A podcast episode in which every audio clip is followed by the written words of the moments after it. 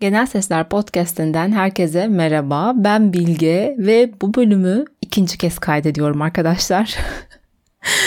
Söylemem gerek ki ilk aldığım kaydı beğenmedim, editlerken çıldıracak gibi oldum ve şu an mikrofonu açtım, yeniden kayda başladım. Bölümün yayınlanmasına da yaklaşık bir 4-5 saat falan var. Eğer 24 Şubat 2022 Perşembe günü akşamüstü 5'te yayına girdiysek bilin ki ben yeni kaydı almışım, editlemişim ve yetiştirmişim. Eğer bunu başarırsam kendimi gerçekten çok tebrik edeceğim. Bu bölümde etkili çalışma yöntemleri ve sınava hazırlanma üzerine yapılan bilimsel çalışmalardan öğrendiğim bazı şeyleri sizlerle paylaşacağım. Biliyorsunuz ki ben bir bölüm daha hazırlamıştım zamanında istediğimiz her şeyi en etkili ve hızlı nasıl öğrenebiliriz ismiyle. Fakat o bölümde daha çok bireysel çalışmalarımızdan yeni bir yetenek edinmek istediğimizde ya da yeni bir işe girmek istediğimizde kendi kendimize yapabileceğimiz hızlı öğrenme tekniklerinden bahsetmiştim. Fakat bugün daha çok öğrenci odaklı, daha çok sınavlara girme odaklı bir bölüm olacak. Ama söyleyeyim burada anlattığım şeyleri normal hayatta da bir sınava girmeyecekseniz dahi uygulayabilir ve öğrenmenizi, öğrendiklerinizi hatırlamanızı pekiştirebilirsiniz. Ben bu bölümü hazırlamaya ilk karar verdiğimde birazcık endişelendim. Acaba dinlenir mi, dinlenmez mi falan diye. Sonra Instagram'dan sordum ya dedim böyle bir bölüm hazırlasam sınava hazırlanma teknikleri üzerine siz dinler miydiniz? Birazcık fırça yedim sizden. Yok işte olsun biz dinleriz, hayat boyu öğrenme devam ediyor, sınava girmesek bile sınava giriyormuşçasına bir şeyleri hazırlama, öğrenmek hoşumuza gidiyor diye. Çok teşekkür ederim. Bu podcast'in dinleyicilerinin öğrenmeye meraklı ve hevesli olduğunu biliyordum ama bu kadarını bilmiyordum. Aşırı derecede mutlu oldum. Bunu da belirtmeden geçmek istemedim. O halde daha fazla uzatmadan hemen ana konumuza giriş yapıyorum ama öncesinde kısa bir intro var.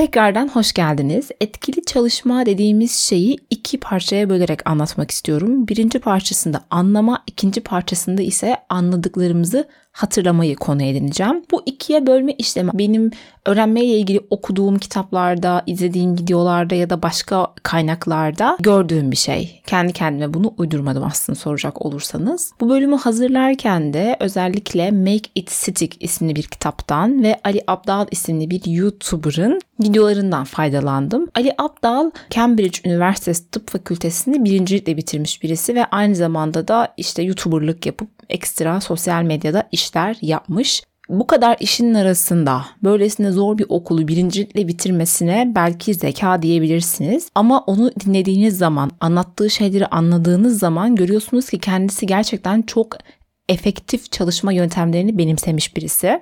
Şunu da söylemem gerek ki bu bölüm içerisinde çalışma diye bildiğimiz şeylerin aslında yetersiz olduğunu, bize gerekli faydayı sağlamadığını göreceğiz. Bilin ki geleneksel çalışma yöntemleri sandığımız kadar işe yaramıyor. Eğer siz sınava hazırlanmıyorsanız dahi çevrenizdeki sınava hazırlanan öğrencilere bu bölümü dinletirseniz onların da çok faydalanacağına inanıyorum. Bu da benden size ufak bir rica olsun. İlk adımımız olan anlama kısmına yeniden geri dönüyorum. Eğer bir konuyu anlamazsak onu ne doğru düzgün hatırlayabiliriz ne de onunla ilgili soruları çözmekte başarılı olabiliriz. Fizikçi Richard Feynman'ın şöyle bir sözü var.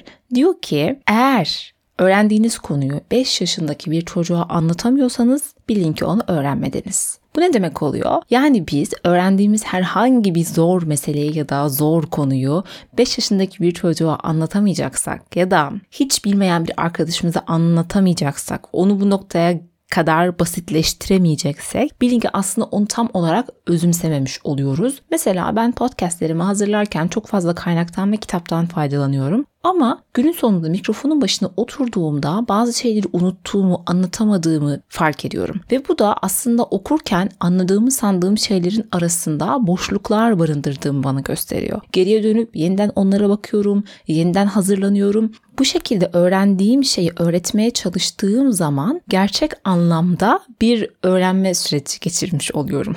ne kadar çok öğrenme dedim. Neyse Eğer bir şeyi anlayıp anlamadığınız test etmek istiyorsanız Richard Feynman'ın yöntemini kullanabilirsiniz. Anlama ile ilgili ikinci maddemiz ise active recall yapmak. Active recall İngilizce bir kelime ve Türkçe'ye kendini test etmek, öğrendiklerini geri çağırmak olarak çevrilebilir. Bir şeyi ilk öğrendiğiniz zaman onunla ilgili beyninizde nöral bağlar oluşuyor. Fakat bunlar çok taze ve yeni olduğu için hemencecik yok olmaya müsaitler. Kendinizi o konuyla ilgili test ettiğinizde ya da öğrendiklerinizi hatırlamaya çalıştığınız zaman oradaki o nöral yollar güçlenmeye başlıyor ve daha kalıcı hale geliyor. Bu yöntemi şu şekilde uygulayabilirsiniz. Mesela bir kitap okuyorsunuz. Kitaptan 3 sayfa okuduktan sonra kapatın ve düşünün. Şu an ben burada ne öğrendim? Yani o kitabın özetini çıkarmak yerine bu şekilde öğrendiğiniz şeyleri hatırlamak ve kendi kendinize içinizde basit kelimeleri dökmeye çalışmak çok daha etkili. Maalesef ki bir şeyin özetini çıkarmak çok etkili bir yöntem değil. Hatta bunu tavsiye etmiyorlar.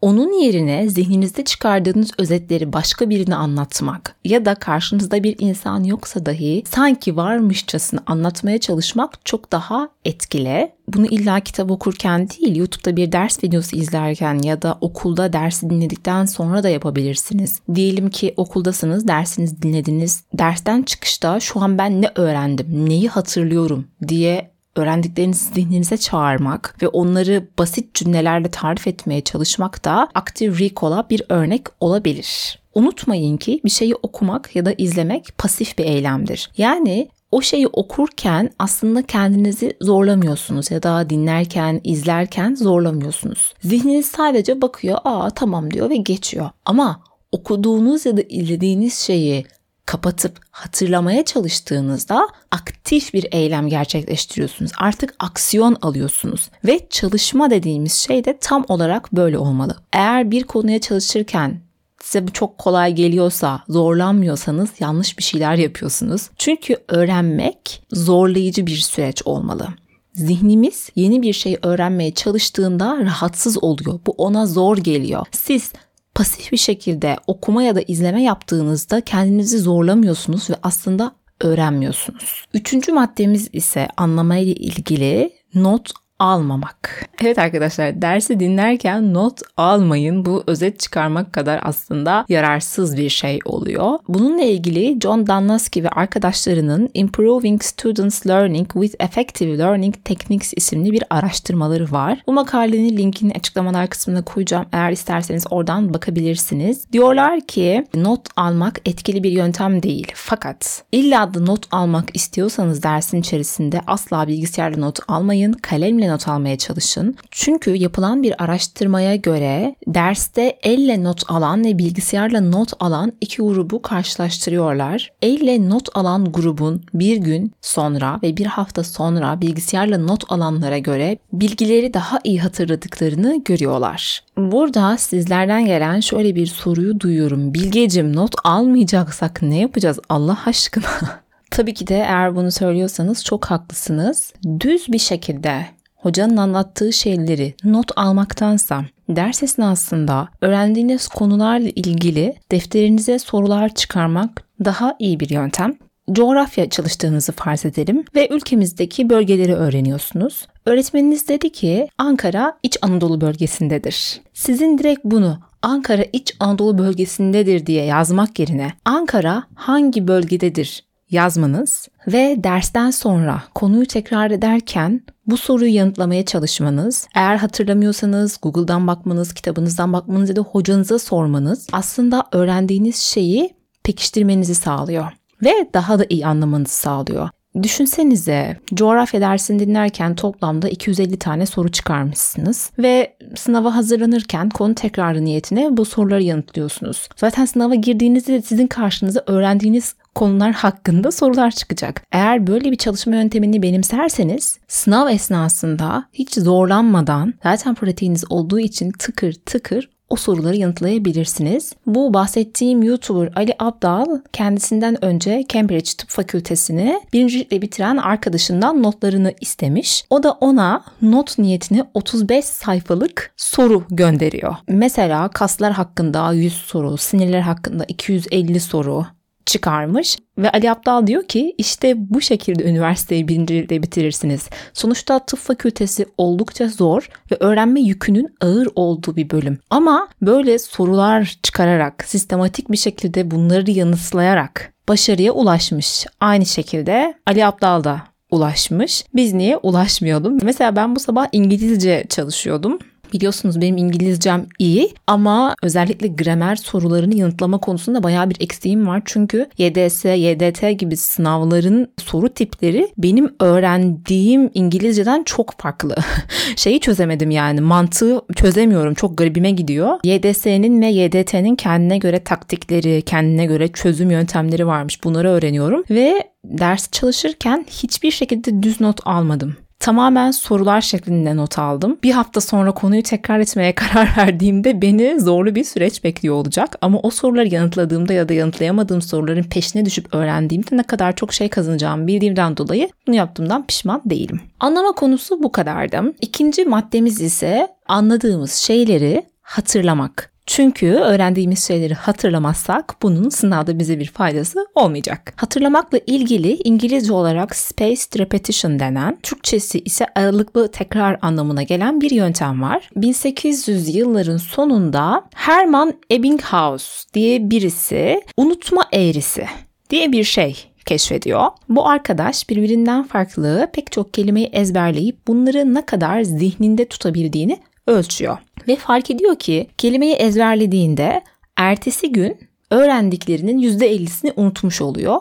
3 gün sonra ise %100'ünü unutmuş oluyor. Eğer ki öğrendiği günden bir sonraki gün konuyu tekrar ederse öğrendiklerini unutması bir hafta alıyor. Konu dedim ama kelimeler aslında onun ezberlediği şeyler kelime. Bir haftanın sonunda tekrar ettikten sonra unutmasının bir ay aldığını gözlemliyor. Bu bir ayın sonunda da eğer ezberlediklerini tekrar ederse unutmasının 6 ay aldığını, 6 ay sonra da eğer tekrar ederse unutmasının 1,5-2 yıl gibi süreleri aldığını görüyor.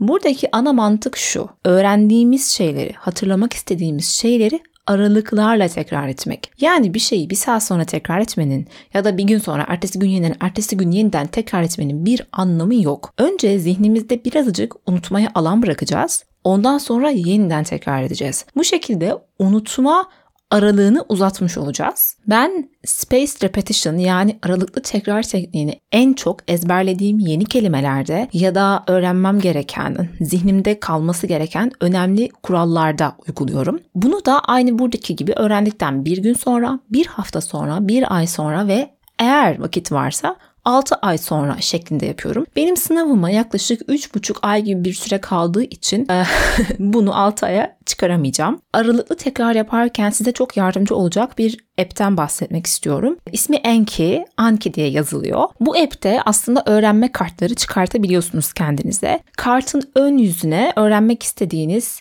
kelimenin İngilizcesini yazıp arkasına Türkçesini ya da kartın ön yüzüne soruyu yazıp arkasına yanıtını yazabilirsiniz. Sonrasında ise tekrar etmek istediğinizde app'i açıp bu kartlardan sırayla tekrar yapmanız yeterli oluyor. Enki'yi ben aşırı derecede severek kullanıyorum. Birazcık başlangıçta kullanımı kolay gibi olsa aslında çok ayrıntılı kullanma alanları var. Ben özellikle İngilizce kelime çalışırken dediğim gibi kuralları çalışırken özellikle hatırlamam gereken sorular olduğunda hepsini Enki'ye kaydediyorum ve boş zamanlarımda gece yatmadan önce sabah uyandığımda oradaki kartlara sürekli çalışıyorum. Bu şekilde de aslında aralıklı tekrar yapmayı kendime kolaylaştırmış oluyorum. Düşünsenize İngilizce kelime ezberliyorsunuz ve yani size bunu kim sorabilir etrafınızda? Çok şanslı olmanız gerekiyor ya da tek tek kağıtlara yazıp belki bir kavanozun içine atmanız gerekiyor ki bunlar çok vakit alan şeyler. O yüzden Enki'ye bakmanızı şiddetle tavsiye ederim. Tırlama ile ilgili ikinci maddemiz ise notları yeniden okumak.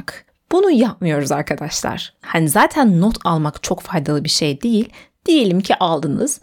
Bunları yeniden okumanın hiçbir şekilde faydası olmadığını Profesör Dan Losky ve arkadaşları 2013 yılında yaptıkları bir araştırmayla kanıtlamışlar. O araştırmanın da linkini açıklamalar kısmına bırakacağım. Oradan bakabilirsiniz. Bölümün başında da belirttiğim gibi okumak pasif bir eylemdir. Yani zihninizi zorlamaz. Size çok fazla bir şey öğretmez. Notları okuyarak %30'luk bir gelişme ve öğrenme kaydediyorsanız bahsettiğim active recall, soru yazarak tekrar etmek, space repetition gibi tekniklerle %100'lük bir verim elde ediyorsunuz. 5 saat çalışan iki insan düşünün. Bir tanesi geleneksel yöntemlerle hocadan duyduklarını not alıyor, notlarını tekrar tekrar okuyor ya da özet çıkarmaya çalışıyor. Bir diğeri ise anlattığım bu yöntemleri kullanıyor. Her ne kadar eşit sürelerde çalışıyor olsalar bile bir diğerinin çalışma yöntemi daha etkili olduğu için çok daha başarılı olacak. Her saatimiz, her dakikamız gerçekten çok kıymetli. Öyle değil mi? Ben özellikle aynı anda birden fazla şey yapabilen insanlara, birden fazla alanda başarılı olabilen insanlara büyük imreniyorum. Öyle böyle değil yani. Ve o insanların ortak özelliklerine baktığımda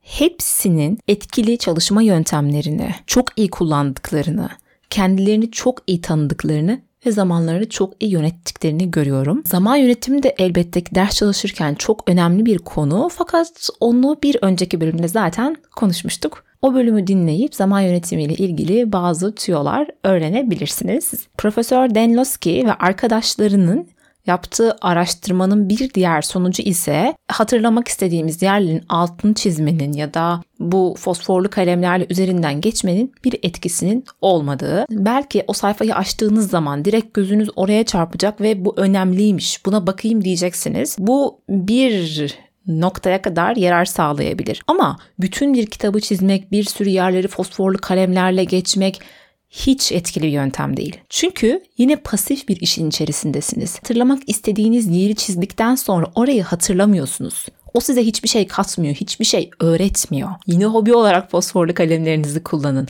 Ama lütfen bilin orayı çizdiğinizde öğrenmenize bir katkı sağlamamış oluyorsunuz. Tam aksine sahte bir tatminkarlık duygusu, sahte bir öğrenme hissiyatıyla belki de gerçekten o konuyu anlamanızı geciktiriyorsunuz. Son olarak da zihin haritalarından bahsetmek istiyorum. Buna İngilizce'de mind mapping deniyor. Eğer Google'a yazarsanız mind mapping diye çok fazla örneğiyle karşılaşacaksınız. Burada benim kelimelerle bunu anlatmam çok kolay değil. Böyle zamanlarda diyorum ki keşke bir YouTube kanalım olsaydı da görsel olarak gösterebilseydim. Ama yine podcast'ın açıklamalar kısmına örnek bir zihin haritası koyacağım. Oradaki linke tıklayıp siz de bakarsınız. Zihin haritası yapmanın ana mantığı şöyle. Yine verdiğim coğrafya örneği üzerinden gitmek istiyorum. Diyelim ki coğrafya dersinde Türkiye'nin bölgelerini öğrendiniz ve bu bölgeleri daha iyi anlamak, zihninizde daha iyi pekiştirmek için bir zihin haritası oluşturmak istediniz. Önünüze kağıt kalemi alıyorsunuz. Orta kısmına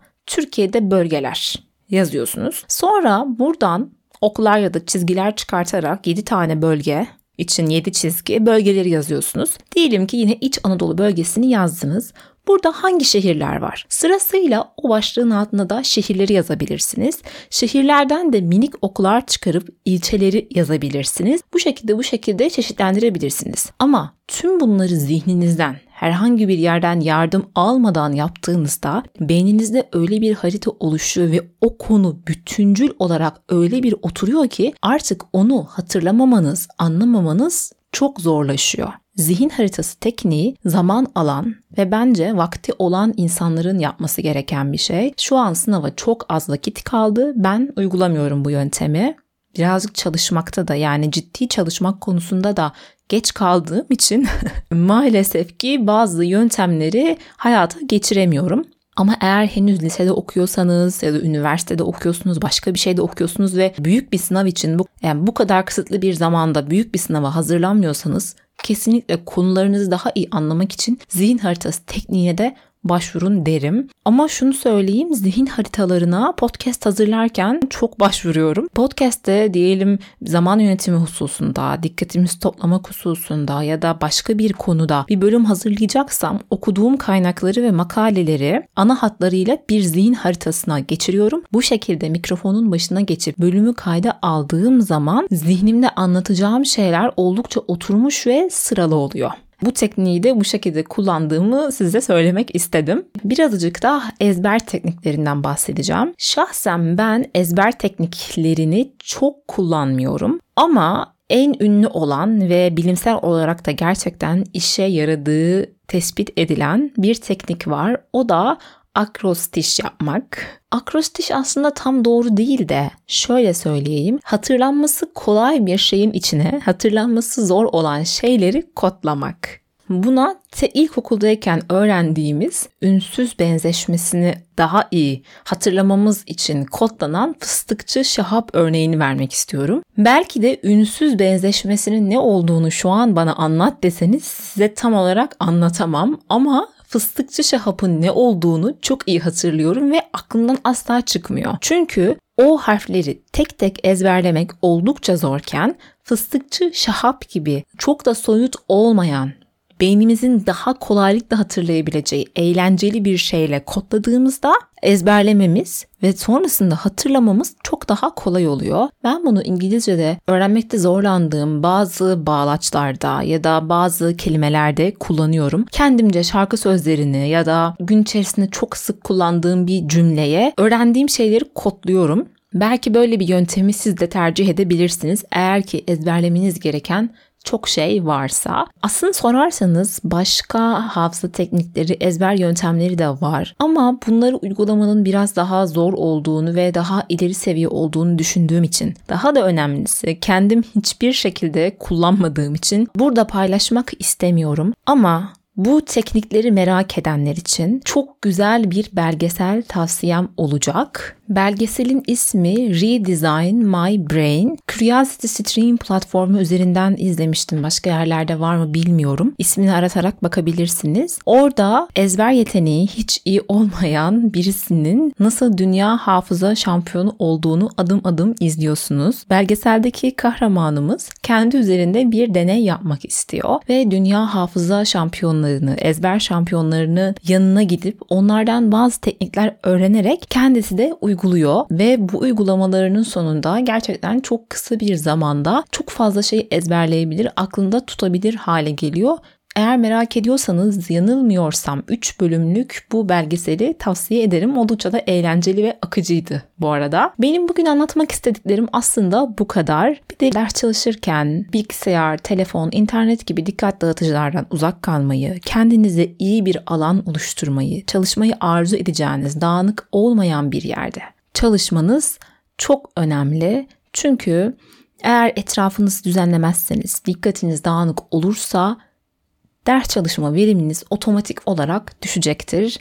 Bu da istemediğimiz bir şey. O halde sınavlara girecek olan ya da sınava girmese dahi yeni bir şeyler öğrenmeye azmeden herkese bol şans diliyorum. Umarım hepimizin istekleri gerçek olur ve yine umuyorum ki sebatla, azimle çalışmaya devam ederiz. Hayat boyu öğrenmekten asla vazgeçmeyiz. Genel Sesler Podcast'inin bir bölümünün daha sonuna geldik.